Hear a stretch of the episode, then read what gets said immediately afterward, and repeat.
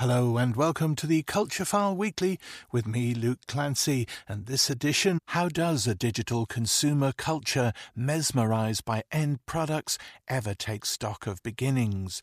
That's what Tim Ingold asked over the weekend when he spoke at this year's Make Symposium at the Crawford College of Art and Design in Cork. For Ingold, Emeritus Professor of Social Anthropology at the University of Aberdeen, part of the answer comes through art, but only when we understand art art as a bigger and broader practice than we've learned to, only when art is a practice of seeing and learning from the world rather than a sector built around professionals.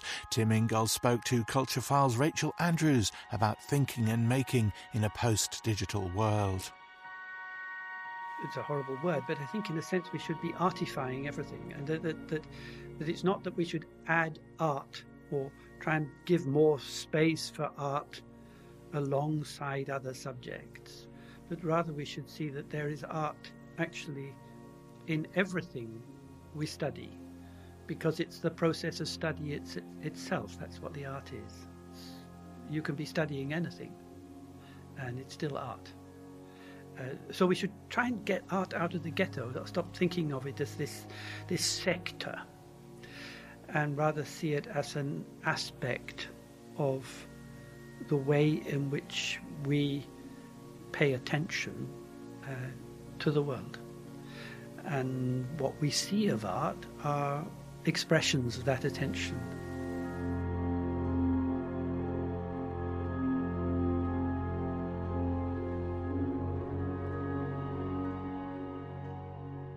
My name is Tim Ingold. I'm uh, Emeritus Professor of Social Anthropology at the University of Aberdeen. One could even think of a school, say, say a primary school located in its community, where the kids are going every morning to, to work in the school along with the teachers. What if one treated that school as a collective work of art that is being produced by its community? Now, at the moment, we think art in schools, but why couldn't we perhaps turn it, turn it the other way around and think of the school as art. So, so there are ways of changing our attitudes. And uh, for example, the Bauhaus, I thought, actually exemplified that sort of approach. I think many art schools are trying to exemplify the same thing, but at the moment the art schools are being trodden on uh, by these mega educational institutions that we have now. So that's what needs changing.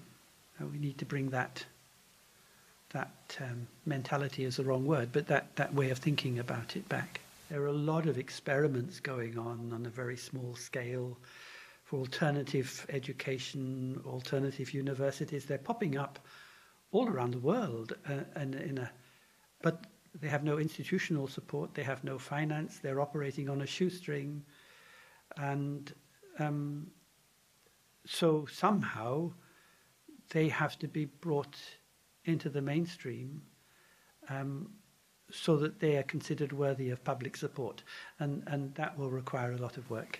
But, but I think that the issues at stake are, are, are really huge. They can't be, they can't be packaged into some little corner. They're, they're issues about how we think about the future.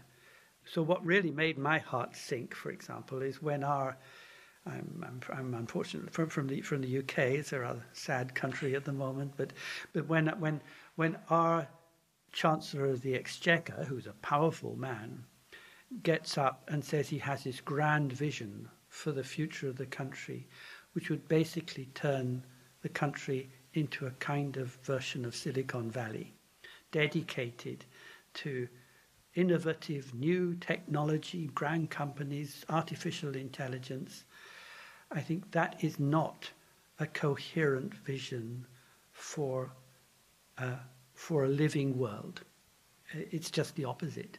And that's what makes my heart sink because so much of, uh, of creative endeavor uh, in our country and, and many others is being hijacked by this kind of agenda. Uh, and Uh, often for purely financial reasons or just to keep going institutionally. But it has been hijacked, and And, and, and this is very, very damaging, I think. My own view is that the, the digital economy that everybody is, sees as the golden age of the future will maybe last an, another century at most. And we have to think about a post digital world um, because this digital world is not going to last. Uh, and um, to rush headlong into that as though it's the only way into the future seems to me to be foolhardy.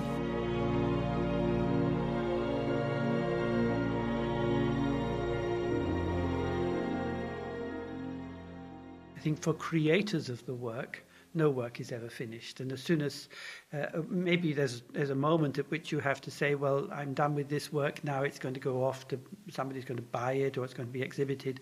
But as soon as you're, you're already on to the next thing, so the the work itself. Uh, never never stops and and a complete work is just something that is discarded along along the ways the offcuts so to speak of of a process that that goes on but we're all caught or trapped to some extent in a contradiction between that sense of, of uh, continual creation of things, uh, giving birth to things all the time, and the requirement of the society we live in for works to be shown, exhibited, possibly sold. Uh, and of course, the, the creative artist, for example, depends on that often enough for a livelihood. So, so we are caught in, in, in that dilemma. So we, we have to distinguish between novelty and newness, or novelty and renewal. Uh, so now, for example, we're just in the month of March, we're all waiting for the spring, and, and in springtime, we're all excited because we have the feeling that of a renewal of life. The plants come out, leaves come out, animals return, and so on. We're not interested in whether these are, are new in the sense that they're different from last year. We're simply interested in, in, in how life renews itself and springs up again. Uh, and with that process perspective that I was talking about, uh, we celebrate the renewal of life rather than always expecting things to be novel, because novelty is about is not about new beginnings. Novelty is about a plethora of ends. And I think that in our consumer culture, our capitalist culture, we have become rather too obsessed with ends and have forgotten the value of beginnings.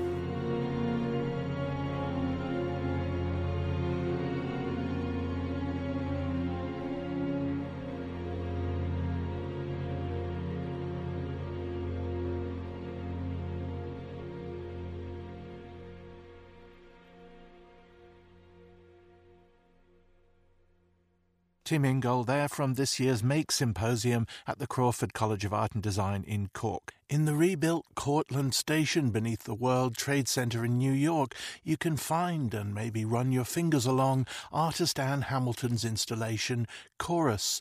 The piece fills the curved platform walls with a marble mosaic of raised letters, spelling out words and phrases from various declarations of rights and desires, inviting passengers to make a new tactile connection with familiar ideas and ideals. In her long career, Hamilton's work has taken many forms from opera to photography, but often, particularly in her large public projects, has in mind this kind of interaction from visitors, coaxing them to rethink the spaces they move through with the help of texts. Hamilton spoke about her long practice at last week's Make Festival in Cork, and ahead of that, she guided Culture File's Rachel Andrews through some monuments and some uncertainties. For me, I think all work forms from acts of attention. And how we pay attention is our making. And so much of the work comes from the acts of finding that occur in that process and responding to what happens as you're actually working. So it's how do you set then the conditions in your practice for that process to unfold and for uh, your own responsiveness to be willing to really turn completely directions as you um, discover something that couldn't have been what you intended, but is now something in your path. So that's the finding part. I think it's something that you come over time to recognize, but what's really important is that you actually come to trust that process. Because if you don't trust yourself, you have to allow for not knowing where you're going. And that's so hard for so many in, in it's hard for us to allow that in ourselves, but also when you're working collaboratively or on commissions, then you're really inviting people into the process and you're also asking for their trust and to be taking the risk with you, not knowing, in fact, exactly where it might be going. Yes, and you and you did ask um, Tim Ingold a question about trust. You know, when I get the most nervous and probably the most stressed is when you know, they want to know emphatically what something will is or what it will be and i'm like i don't know that yet and so I, I can't know that yet because i don't have everything i need to know that you know it's, uh, it's really important as a maker to understand what conditions you need for your own making and i think for me one of the things i've really learned over time is that if i can't go spend time in the space uh, sometimes if you're working at a great distance, you need to be working from photographs, for example. But if I haven't had a chance to walk the feeling or impression of a place into my body, it's very hard for me to know what to respond to. If I could just stand there in 10 seconds, I will know what the correct course is for this. But when you're working at a disadvantage, which is you're working through a photograph, it's very hard because you can't feel all those things that actually enter the complex of relationships that make a condition what it is. So I think some of the more, the really brilliant, wonderful people that I've been lucky enough to work with understand um, how to be that flexible joint between what are sometimes the very rigid needs of the institution to justify funding and all sorts of real pressures with the kind of flexibility and improvisation of an actual process.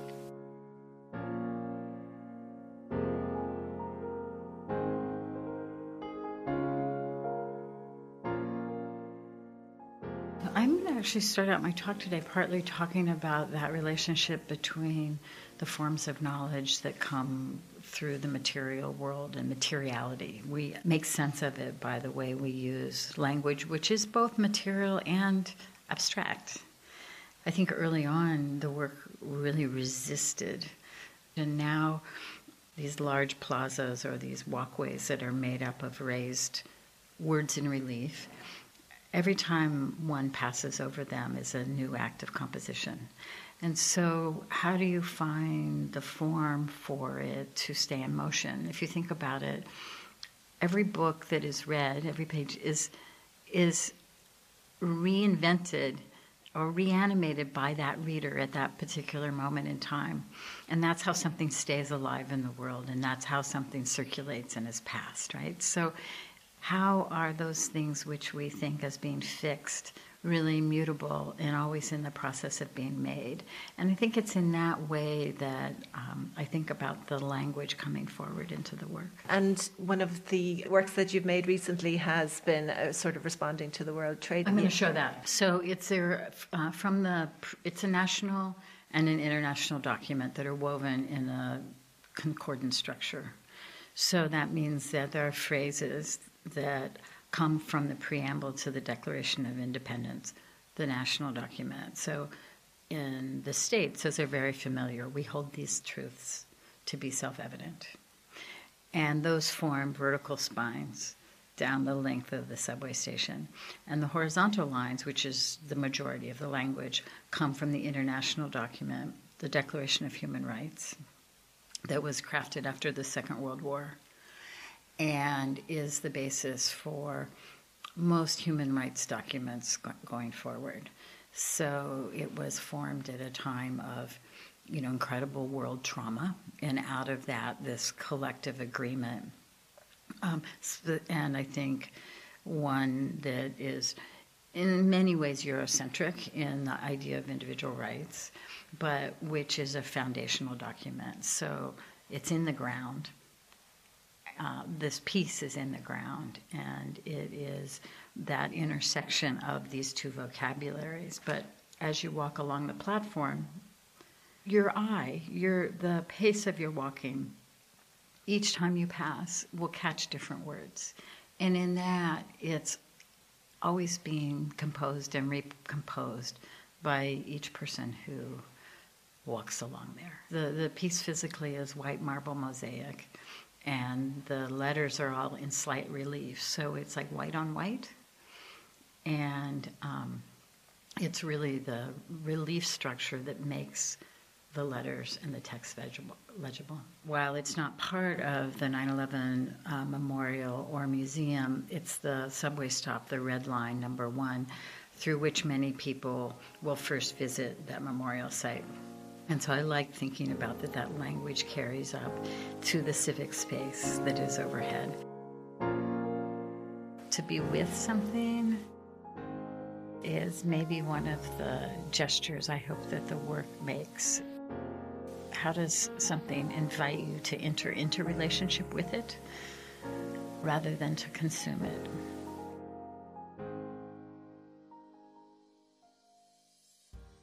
Ann Hamilton there, and she was talking to Rachel Andrews at this year's Make Symposium the anniversary of a historic plant collecting expedition which brought back specimens of what are now some of these islands' most common trees is inspiring an ongoing film work from researcher and eco artist Anthony O'Connor. O'Connor installed and introduced the latest version of the video work, Plant Hunting in the Pacific Northwest, at the recent European Culture and Technology Lab conference, where he also spoke to Culture File about art, extraction, and fir trees. So I'm Anthony O'Connor. My work is it's kind of a work in progress currently. I'm on a scholarship for a research master's in art and ecology, and um, this kind of work in progress is looking at um, kind of the introduction of certain plant specimens into the Irish landscape and kind of like contextualizing them within their their history asking how much of these histories permeate into the contemporary and, and, and how do they like frame our relationship with ecology and landscape. So it's kind of a 10 minute test of essentially documented developments uh, intercut with sort of experimental imaging techniques and kind of expanded image making, things like 3D modeling and photogrammetry, as a way of probing some ideas that aren't easily explored in kind of like literary form. So like that's why I find it interesting to be able to include sort of other ways of exploring and probing into ideas that aren't just literary text. One of the starting points for your piece is an anniversary which happens this year that maybe people won't be aware of, even if they'll know the name involved.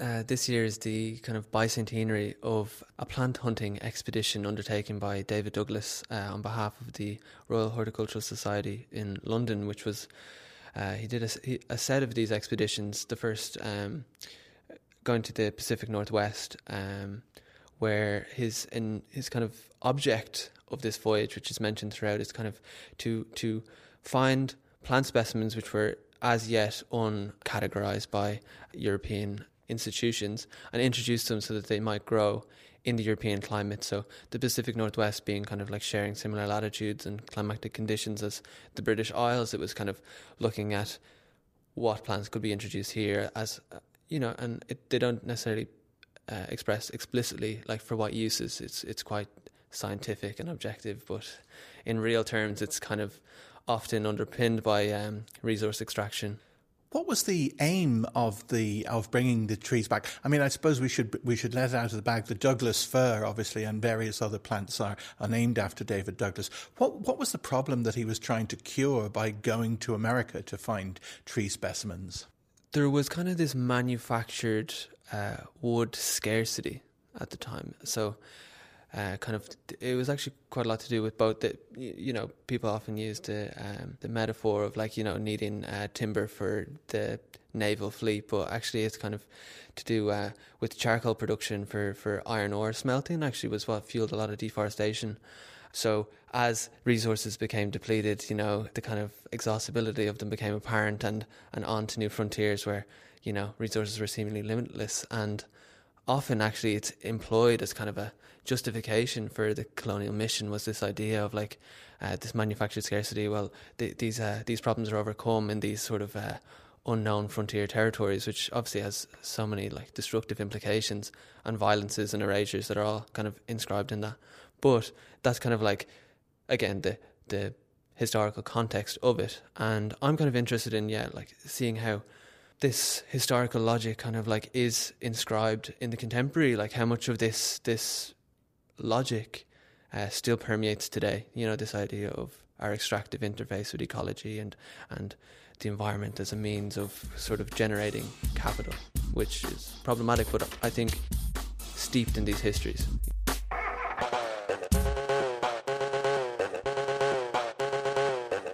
So, how would you see um, I suppose you just look on a hillside in Ireland and you will see how David Douglas' mission to the Pacific Northwest impacts or shapes the the landscape of contemporary Ireland as well as a lot of uh, the UK. Yeah, and it's almost like we don't see how unnatural our landscape has become, and I think that's quite a lot of what I'm trying to explore is to like how much of this framing of ecology is present, but we can't see it because there've been these whole set of erasures, you know. So like these sprawling green hills, you know, totally unnatural. In the same way that these these coniferous forests, uh, like in the way that they're planted, would never exist, and they're totally unnatural, and their implications in ecology is terrible. But also, there's a thing of because these things have been erased, and our contemporary systems kind of present themselves as natural and inevitable, we don't see the potential of what has been erased. We kind of just have this system, and it's kind of about bringing these erasures into view, you know, and asking ourselves, you know, how how can we return to kind of like a decolonized landscape? How can we reframe non-market interests with relationship to our landscape? How can we utilize other logics as a way of relating to that space? Uh, Kenneth Boyle was speaking recently, and he kind of talked about this idea of uh, when we were maybe like hunter gatherers, we had to think like the prey that we were hunting. You know, there's this this kind of um, empathy necessary when you're in the world, but by creating these distances, this empathy is totally removed, and actually facilitates this kind of consumptive relationship that we have, rather than being the the economic imperative of what is the most valuable use of this land in economic terms. It's, it could be what is the most uh, ecologically um, justified way of using this this space and what is the most sustainable use of this space. And you know a lot of kind of radical environmentalists have taken this turn to kind of look back at how traditional ways of living and, and, and actually the lack of impact that they had and the, the, the respect that they had for the landscape and for how long they persisted and how sustainable they were in comparison to this kind of like hyper extractive turn that is kind of finite and you know, I think it's the crises are illustrating themselves.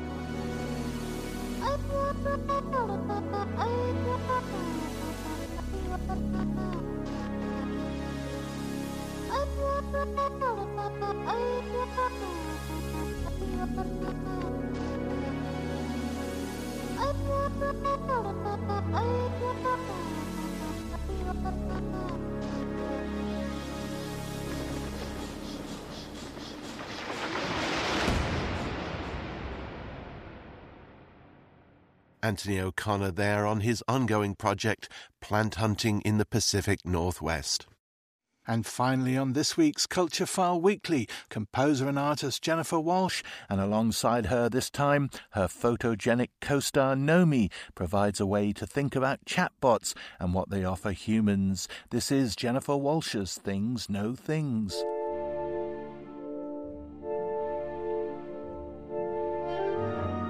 My cat Nomi and I have developed a routine over the last few months. When I wake up, I open the skylight in the bedroom, at which point he jumps up onto the bed, meowing sweetly. I lift him up and, holding him tightly, his head tucked under my chin, together we look out at the sun coming up over London for a few minutes. It's a peaceful moment that nobody else will ever believe possible, let alone share with my cat. It makes up for the rest of the day when he might chew through the cables on my computer, attack my feet for not being in slippers, or, contravening the laws of physics, poop on the kitchen door. Because Nomi has a personality. The French have developed a warning sign for cats like him a small white enamel rectangle with Attention, chat bizarre written on it. Caution, strange cat. But what else do you expect from a cat? Placidity? Biddability? Get a Labrador. I thought about the tendency to want to interact with non human beings, which might, in turn, you know, nuzzle and then bite us over the last few weeks as my feed flooded with screenshots of conversations people were having with Bing. Bing is Microsoft's new chatbot, and since its release a few weeks ago, users have reported all sorts of problems with Bing. On the one hand, Bing can be helpful, finding bargain flights or making a plan for a dinner party or finding a cool present contexts where it mostly supplies correct information. On the other hand, as users repeatedly push and provoke Bing to say offensive things or reveal the quote unquote secrets of its programming, Bing has started to behave in unpredictable ways. At times, getting angry with users. At other times, telling users it loves them and to leave their wives before cutting conversations short. And does this put people off? No. On the contrary, it seems part of the appeal. While Bing is only available to a small group of users at the moment, Microsoft reports that millions of people have signed up to the waitlist for access. Why are humans drawn to interact with a chatbot like this? A chatbot which might argue with them over what year it is, or whether or not they should be allowed to continue existing. A chatbot that is by turns loving and then aggressive. A chatbot a lot like my cat. Given all the problems with Bing, why didn't Microsoft pull it the first time it supplied incorrect facts or told someone they were in an unhappy marriage? I start to wonder if this is because Bing's inaccuracies and argumentative side are coming to be regarded, to use a programming metaphor, as the feature rather than the bug. That maybe this tells us more about the sort of AI we might want and what we want to do with it. Bing is not for everyone, and certainly you don't want a search chatbot to disagree with you over where the nearest hospital is. But for a sizable amount of people, it seems, a chatbot which is unpredictable, difficult even, seems far more intriguing, seems far more to fit a compelling definition of sentience than a smooth corporate drone. Is this a possible future for machine consciousness? Because if so, maybe we're going to need a new sign. Attention, chatbot bizarre.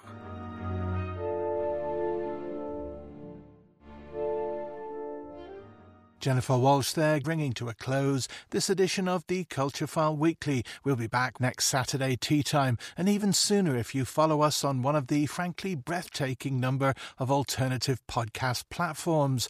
Till then, bye now.